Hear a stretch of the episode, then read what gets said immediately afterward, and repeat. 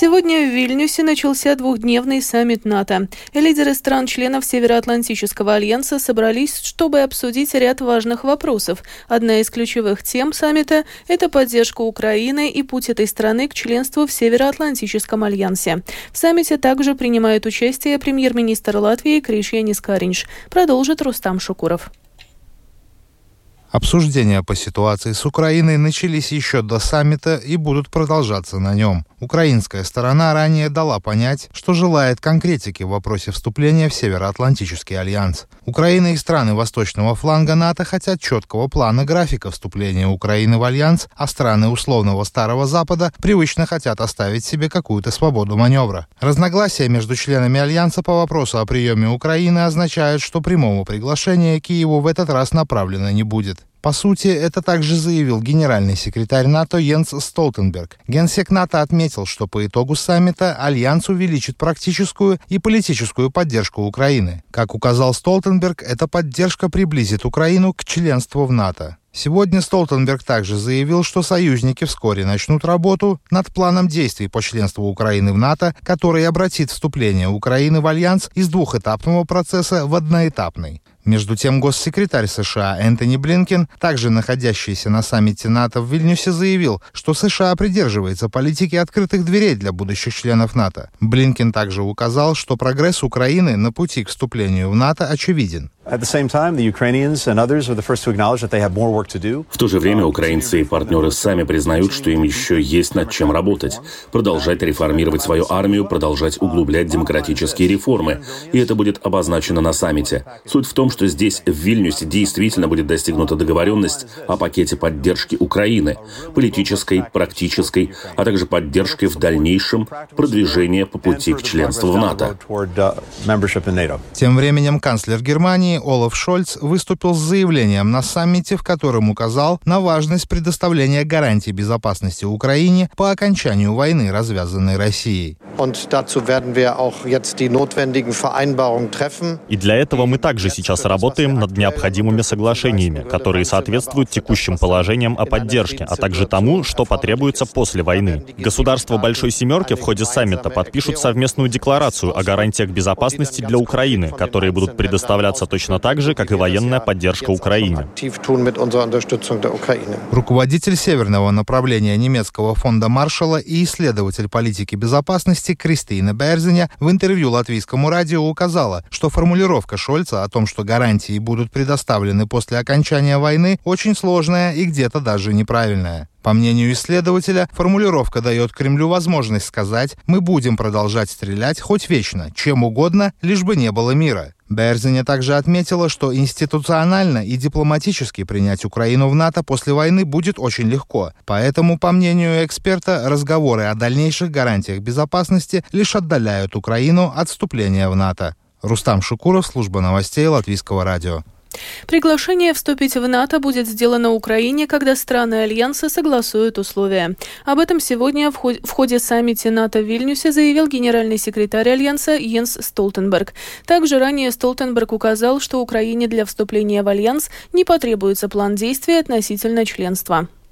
На саммит Североатлантического альянса сегодня в том числе прибыл президент Украины Владимир Зеленский. Ранее сегодня он подверг критике нерешительность и слабость НАТО в вопросе присоединения его страны к альянсу. Зеленский опубликовал заявление, согласно которому на саммите военно-политического блока уже обсуждаются формулировки общего заявления по поводу Украины.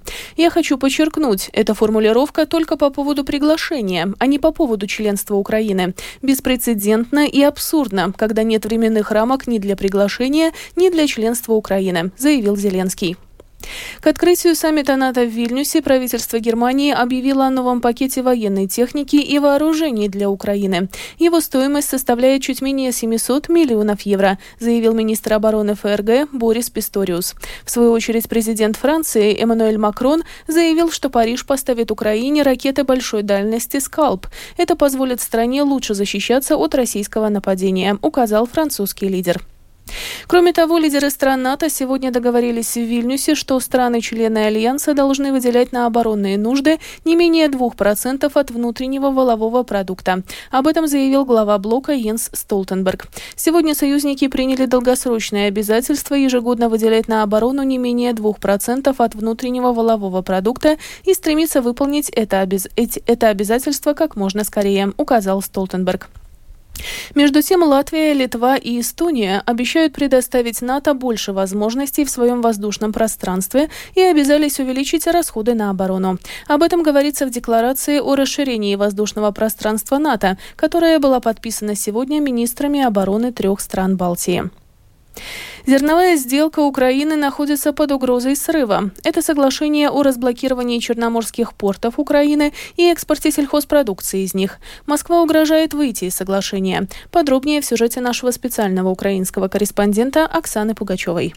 Ровно через неделю, 18 июля, заканчивается срок зерновой сделки Черноморской зерновой инициативы, соглашения между Украиной, Турцией и ООН и зеркально Россией, Турцией и ООН о вывозе украинского зерна из черноморских портов. Благодаря Черноморской зерновой инициативе удалось стабилизировать цены на продовольствие и поддержать экспорт украинского зерна. Практически год работы зерновой сделки Россия всячески блокировала украинскую торговлю зерном, а сейчас заявляет о выходе из договоренностей в одностороннем порядке, если не произойдет частичная отмена санкций. Такие ультимативные требования говорят о том, что санкции работают, отметила Ольга Трофимцева, координатор Совета экспортеров и инвесторов Украины. Это скорее ультимативные требования, которые выставляет Россия, чтобы зерновой коридор работал. Они говорят о возобновлении работы аммиакопровода города Тольятти-Одесса о переподключении банка Россельхозбанк к системе SWIFT. Как мы видим на этом примере, санкции работают, и Россия чувствует себя очень некомфортно. Полный список санкций, которые Российская Федерация требует смягчить или отменить вовсе, выглядит так. Подключение Россельхозбанка к системе SWIFT, возобновление поставок в Россию сельхозтехники и запчастей, отмена на ограничение страхования российских судов с зерном, разблокирование зарубежных активов и счетов российских компаний, восстановление работы аммиакопровода Тольятти-Одесса. В украинском правительстве совместно с партнерами разработали альтернативный вариант для экспорта украинской пшеницы на случай, если действие зерновой инициативы будет окончательно прекращено. Украина возьмет на себя все обязательства гарантии безопасности передвижения судов с зерном украинскими территориальными водами, заявил Денис Марчук, заместитель председателя Всеукраїнського аграрного совета. Украина выступает гарантом проходжения кораблей территориальных Украина выступает гарантом прохождения кораблей территориальными водами своей державы. Мы запустили через государственное финансирование страхование для коммерческих судов. И мы от Турции получили подтверждение относительно их готовности гарантировать своими военно-морскими силами прохождение до Босфора. Рынок отреагировал позитивно, отметили в украинском правительстве. Уже есть коммерческие компании, трейдеры, которые согласились отправлять свои корабли. Это показатель того, что помимо предоставленных им финансовых гарантий Украины, мир также верит украинским вооруженным силам, подчеркнул Денис Марчук. Оксана Пугачева, специальный украинский корреспондент служба новостей Латвийского радио.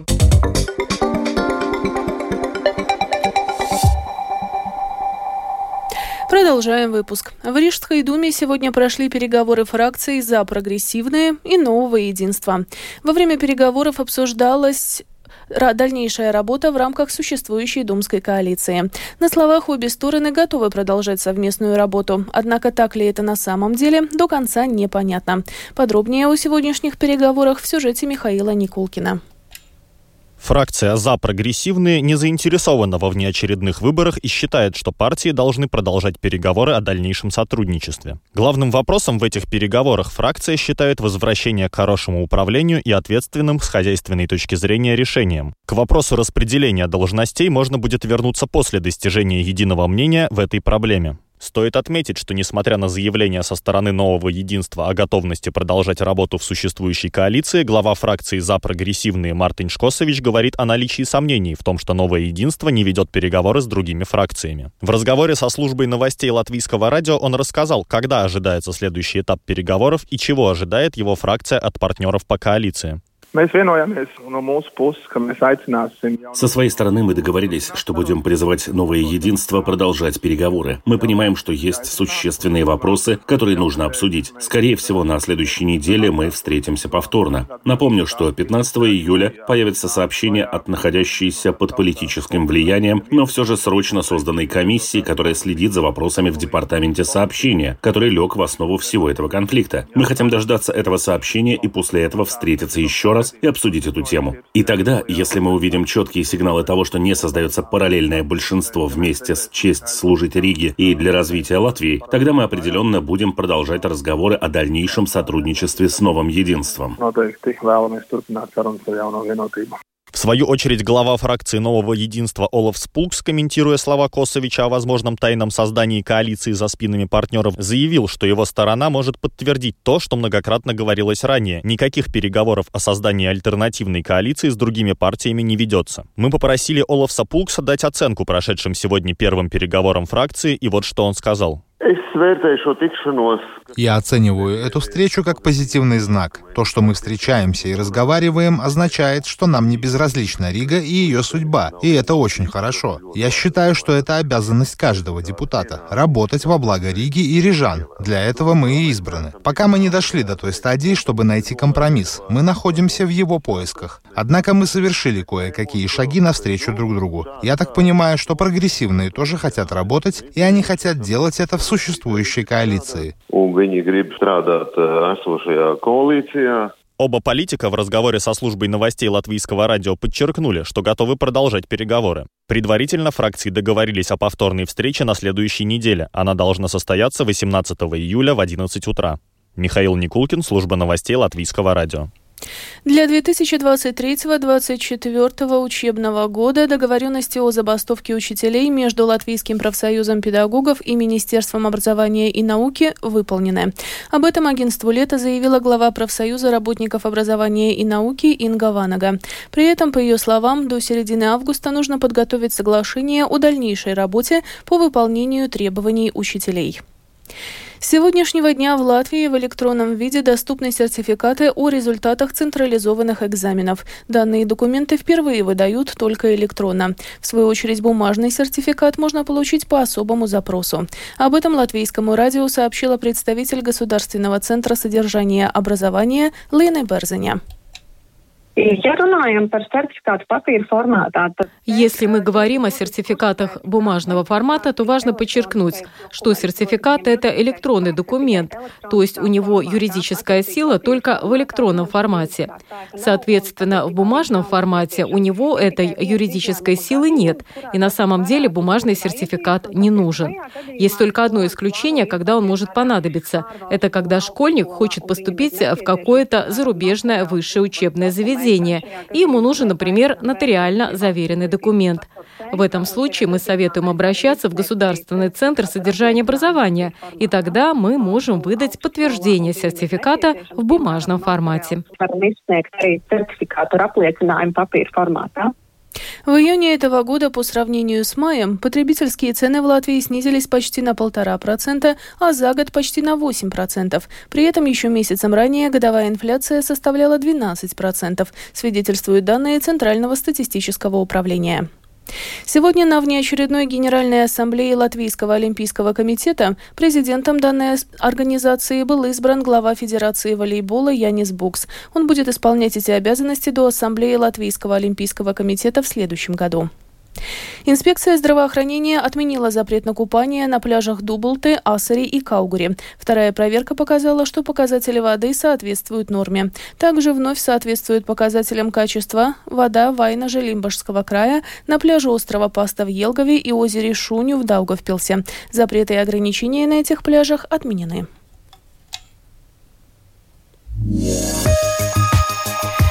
Завершении выпуска о погоде. В ближайшие сутки в Латвии переменная облачность. Ночью на Крайнем Востоке кратковременный дождь, днем без существенных осадков. Так, также ночью местами туман. Ветер слабый. Температура воздуха. Ночью по стране от плюс 7 до 12. Днем от 21 до 26 градусов. В Риге в ближайшие сутки небольшая облачность. Без осадков. Ветер слабый. Температура воздуха. Ночью в столице от плюс 13 до 14. Днем от 22 до 24 градусов. Медицинский тип погоды второй, благоприятный. Это был обзор новостей дня 11 июля. Продюсер выпуска Дмитрий Шандро провела Алиса Проухорова в Латвии 19 часов и 16 минут.